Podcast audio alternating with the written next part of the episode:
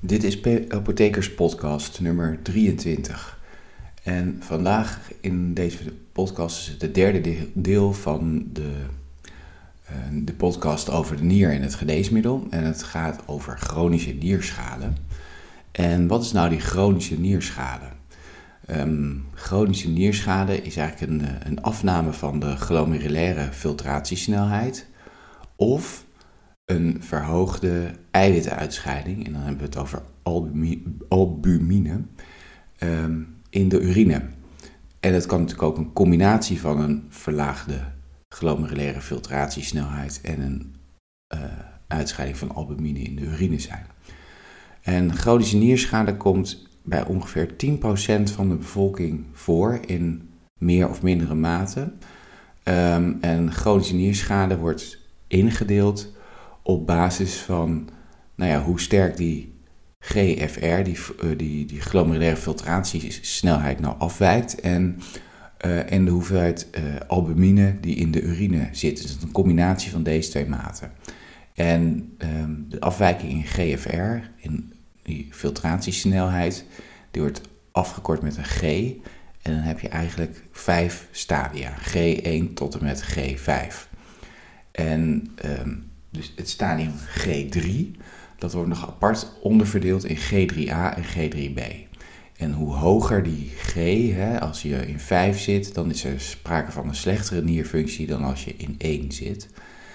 En uh, de, de, de, af, of de afkappunten zijn uh, bij een G1 is er nog sprake van een nierfunctie boven de 90 ml per minuut. Bij G2 zit die tussen de 60 en de 89. G3A is van 45 tot 59, 3B van 30 tot 44 en bij G4 is er sprake van een GFR tussen de 15 en de 29 ml per minuut.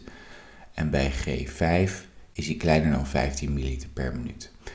En een vergelijkbare indeling is gemaakt op basis van de hoeveelheid albumine die je in de urine vindt bij een verminderde of bij chronische nierschade. En die heet albuminurie, wordt dat genoemd. En die wordt afgekort met een A.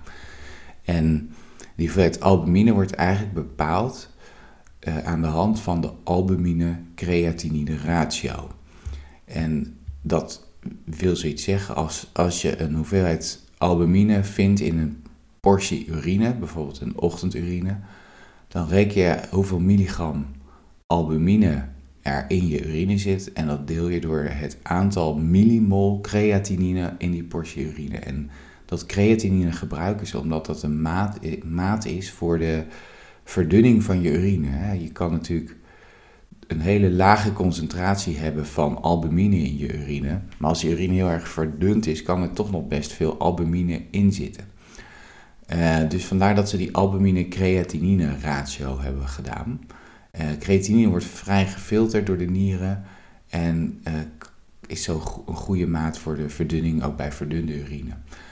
Um, en die albumine-creatinine ratio wordt uitgedrukt in gram albumine per, uh, of sorry, in milligram albumine per millimol creatinine. In de Verenigde Staten wordt die albumine-creatinine ratio uitgedrukt als milligram per gram creatinine. In Nederland als millimol, milligram per millimol.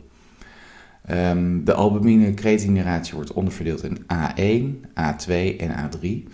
Bij A1 is die kleiner dan 3 mg per millimol. Bij A2 zit hij tussen de 3 en de 30 mg per millimol. En bij A3 is hij boven de 30 mg per millimol creatinine.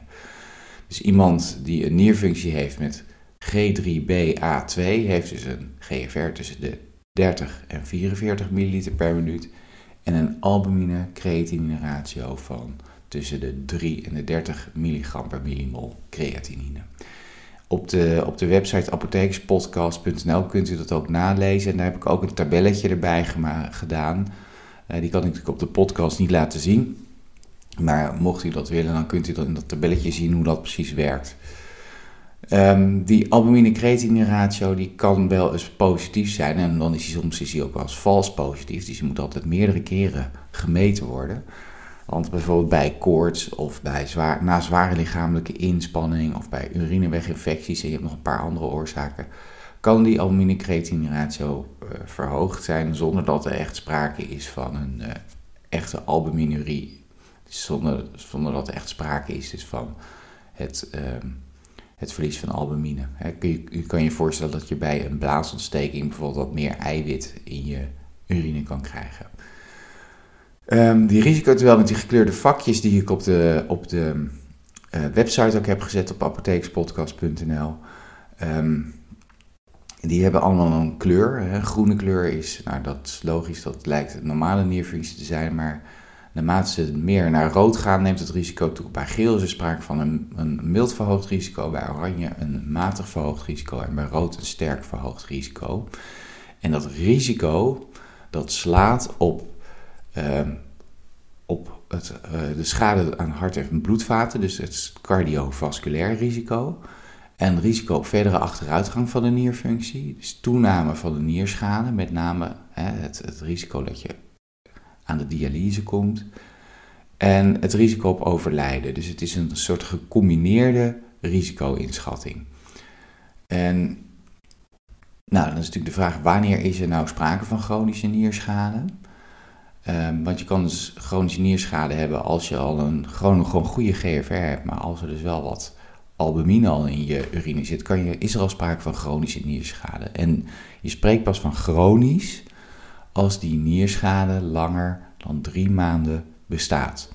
En je kan je voorstellen dat iemand bijvoorbeeld met een, een nierfunctie van 62 milliliter per minuut, die dus een hele lichte uh, risico, een laag risico valt, en die plotseling een buikgriep krijgt of diarree, of uh, die geeft een combinatie van diarree en, en overgeven, waardoor die uitgedroogd raakt. Op het moment dat je uitgedroogd raakt, kan je nierfunctie afnemen en heeft hij in één keer een nierfunctie van 45 milliliter per minuut.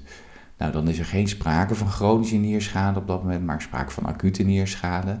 Blijft die nierfunctie 45 milliliter per minuut, dus meet je hem eh, na een paar keer nog een keer, na een paar maanden nog een keer, dan drie maanden.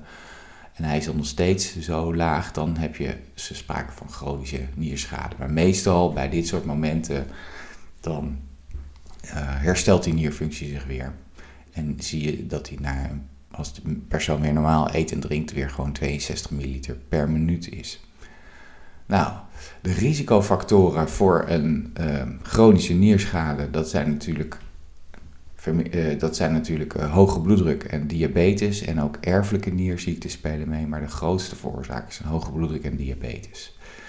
En het risico op overlijden is bij een, een mild verhoogd risico ongeveer 1,5 tot 2,2 keer zo groot en een risico op terminaal nierfalen, oftewel end-stage kidney disease, zoals dat dan heet in het Engels, en dat praten we over dialyse, is 4 tot 20 keer verhoogd. En bij een matig verhoogd risico is het risico op overlijden 2,2 tot 4 keer verhoogd en het risico op terminaal nierfalen 20 tot 80 keer. En als je dan echt op een sterk, in een sterk verhoogd risico zit, dan is het risico op overlijden 4 keer verhoogd en het risico op terminaal nierfalen meer dan 80 keer verhoogd. Dus daarmee krijg je een beetje te zien wat de indeling is. Um, er zijn ook een aantal complicaties die optreden als gevolg van chronische nierschade.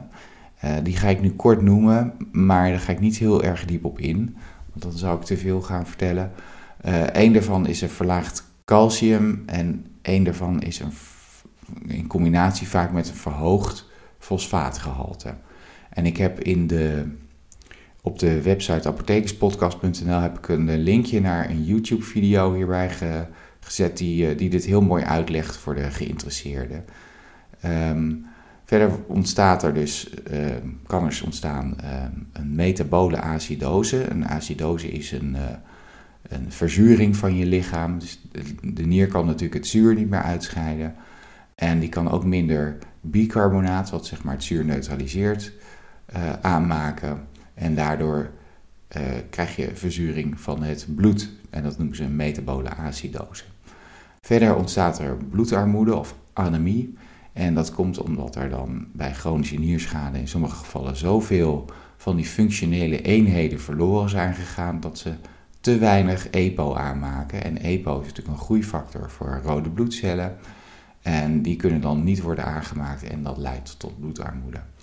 En verder ontstaat er een opstapeling van afvalstoffen en dat noemen ze uremie. Uh, en dat leidt tot een aantal symptomen, tot jeuk, tot jicht, tot maag-darmklachten, uh, tekenen van ondervoeding komen voor, overvulling, doordat de nier het overtollige vocht niet kan afvoeren, uh, krijg je dus eigenlijk dat je te veel vocht hebt, dan krijg je vochtophoping, maar ook je hart kan niet zo goed meer rondpompen als het hart wat zwak is. Dan kan je meer hartfalen krijgen. Um, het kalium kan niet worden uitgescheiden, dus je kan ook nog een keertje een verhoogd kalium, um, vermoeidheid, uh, verhoogde bloedingsneiging, verhoogde risico op infecties. Je bent er meer vatbaar voor. Uh, ontsteking van het hartzakje, pericarditis heet dat. Uh, pijn aan de zenuwen of polyneuropathie. Er treden slaapstoornissen op en er kunnen ook zelfs mentale veranderingen optreden. Dus hoe slechter je nieren zijn, hoe groter het risico is dat je dat krijgt. Um, de nierfunctie wordt eigenlijk, ja, je zult zich afvragen, moet, moet mijn nierfunctie dan niet gecontroleerd worden? Nou, de nierfunctie wordt eigenlijk gecontroleerd vooral bij mensen die een hoog risico hebben op uh, verminderde nierfunctie of chronische nierschade. En dat zijn mensen met diabetes en, hoog, en of hoge bloeddruk.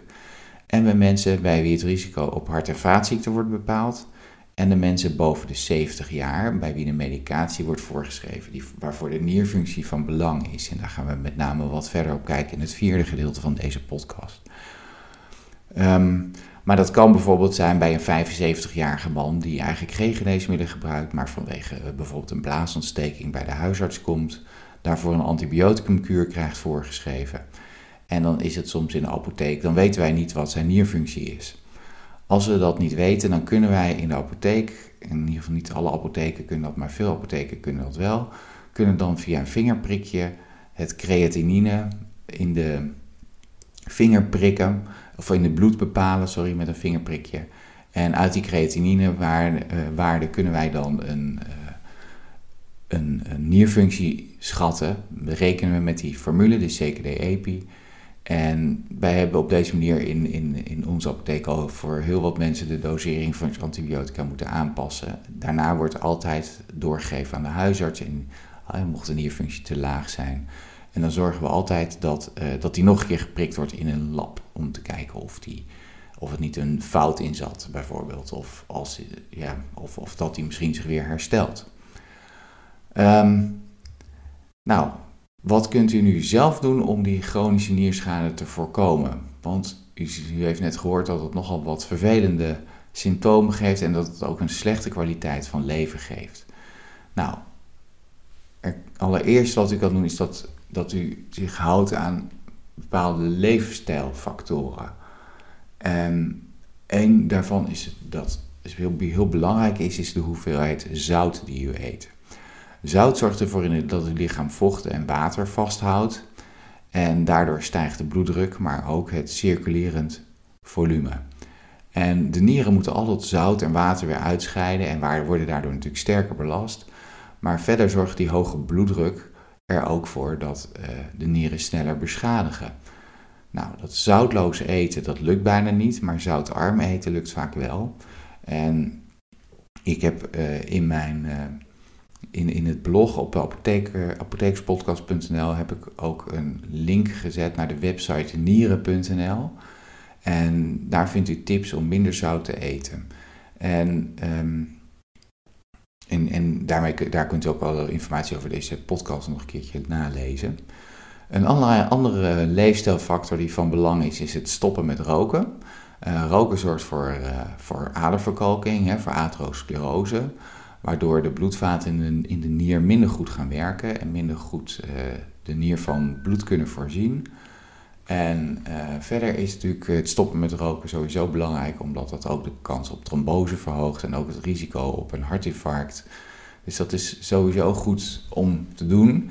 En ik heb in uh, meerdere podcasts al verwezen naar waar je dat kan doen. Het stoppen met roken. Uh, dat is echt een bijzonder uh, effectieve interventie om, uh, om, om, om, gezonde nieren te houden. En afvallen is ook een, um, een hele goede leefstijlaanpassing. Um, mensen met overgewicht hebben vaak last van chronische nierschade en lopen ook meer risico op het krijgen van chronische nierschade. En ze hebben een hoog, hoger risico op uh, het krijgen van diabetes en dus van hart- en vaatziekten. En diabetes en hart- en vaatziekten zijn natuurlijk risicofactoren voor chronische nierschade. Dus afvallen loont ook enorm. En het afvallen is net als het stoppen met roken heel erg moeilijk. En soms heeft u daar ook hulp bij nodig. medicijnen kunnen helpen bij het afvallen. Meer bewegen is natuurlijk heel belangrijk. En uh, je kan ook gaan kijken naar een gecombineerde leefstijlinterventie, oftewel een GLI. Zo'n GLI is heel waardevol om te helpen afvallen en gezonder te leven. En meer informatie op die GLI kunt u vinden op de website van Arts en Leefstijl. Ik heb ook hier een linkje toegevoegd in de, het blog over deze podcast. Um, verder, en dat is ook ontzettend belangrijk, als u een chronische nierschade heeft of u heeft hoge bloeddruk, neem dan dagelijks uw pillen echt ook in. Sla geen dagen over en, en heb vertrouwen in uw pillen. meer dan de helft van alle geneesmiddelengebruikers in, uh, in Nederland en in de wereld, die neemt eigenlijk niet de pillen zoals hij zou moeten. En um, mensen vergeten de pillen, um, maar soms hebben mensen ook weerstand tegen die pillen. En het is echt ook heel erg moeilijk om elke dag je pillen in te nemen. Dat is echt lastig. Um, je moet daarna je moet ook zorgen voor voldoende voorraad. Je moet op tijd een recept aanvragen bij de huisarts. Dan moet je ook nog allerlei controles laten doen. Het kost allemaal tijd en energie. Ik snap dat heel goed. Um, toch helpen die pillen heel erg goed om uh, uw nieren te beschermen en te behouden. Uh, ze verlagen uw bloeddruk. Ze helpen uw diabetes onder controle te houden. En sparen daarmee uw nieren. En ook um, op langere termijn heeft het voordelen voor uw gezondheid. U heeft een fijner leven daardoor, een betere kwaliteit. En uh, ja, pillen hebben helaas ook bijwerkingen. Daar is niet aan te ontkomen. Maar als u positief bent, denkt over uw pillen en als u uw bijwerkingen ziet als een teken dat, het, dat de geneesmiddel voor u aan het werk is, dan zijn de bijwerkingen minder erg en werkt het geneesmiddel beter. Dus denk positief over uw geneesmiddelen. Ze zijn goed onderzocht, er is ontzettend veel ervaring mee opgedaan en de uitkomst op uw gezondheid is positief.